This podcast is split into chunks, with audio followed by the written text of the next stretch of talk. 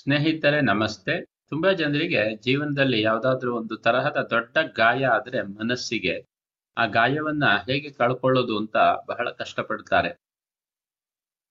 ನನಗೆ ಗೊತ್ತಿದ್ದ ಹಾಗೆ ಒಂದು ದಂಪತಿಗಳು ಸುಮಾರು ಸಿಕ್ಸ್ಟಿ ಪ್ಲಸ್ ಇದ್ರು. ಇಬ್ರು ಬಂದಾಗ ಬಹಳ ಚಿಂತೆ, ಒತ್ತಡ, ಮನಸ್ಸಲ್ಲಿ ಯಾವುದೋ ಚಿಂತೆಯನ್ನು ಇಟ್ಕೊಂಡು ತುಂಬಾ ಡಿಪ್ರೆಷನ್ನಲ್ಲಿ ಇದ್ರು ಯಾರ ಜೊತೆಗೂ ಬೆರಿತಾ ಇದ್ದಿದ್ದಿಲ್ಲ.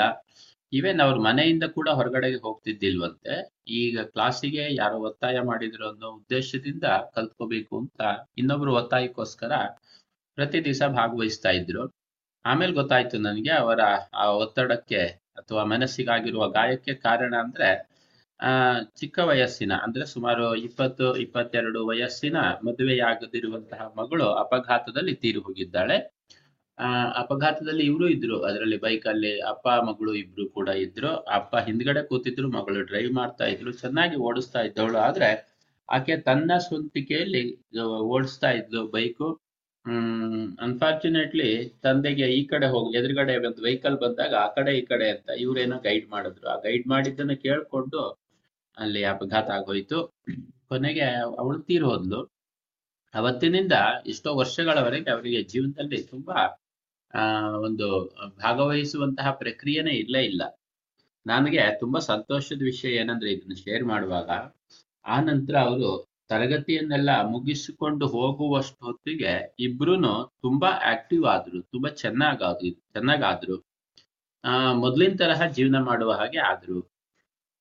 ಇದು ಬಹಳ ಮುಖ್ಯವಾದಂತಹ ವಿಷಯ. ಅಂದ್ರೆ ಯಾಕೆ ಇದನ್ನ ಹೇಳಿದೆ ಅಂತಂದ್ರೆ ಮನಸ್ಸಿಗೆ ಯಾರಿಗೆ ಏನಾದ್ರೂ ದೊಡ್ಡ ಗಾಯ ಆಗಿರುತ್ತಲ್ಲ, ಆ ಗಾಯವನ್ನ ಖಂಡಿತವಾಗಿ ಕಳೆದುಕೊಳ್ಳಲಿಕ್ಕೆ ಸಾಧ್ಯ ಇದೆ ಅಂತ.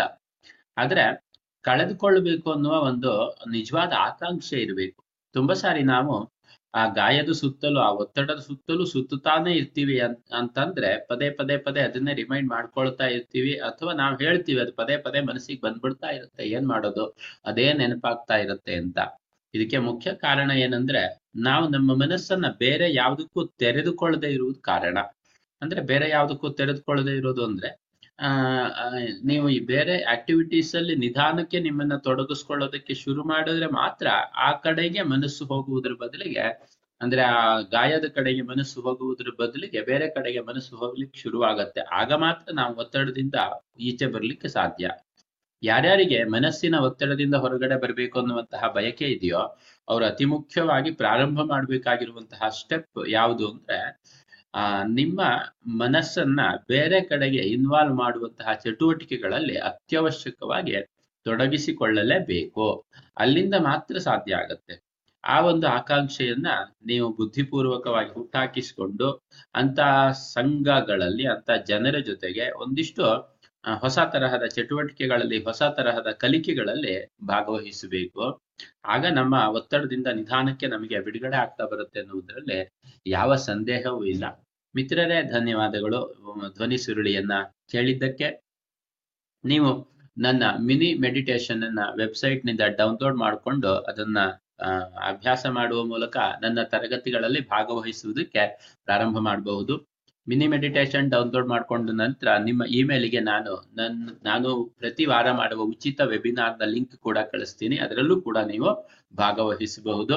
ನನ್ನ website address Gopalakrishna Bhat dot com ಅಂತ G O P A L K R I S H N A B H A T dot com ಅಂತ.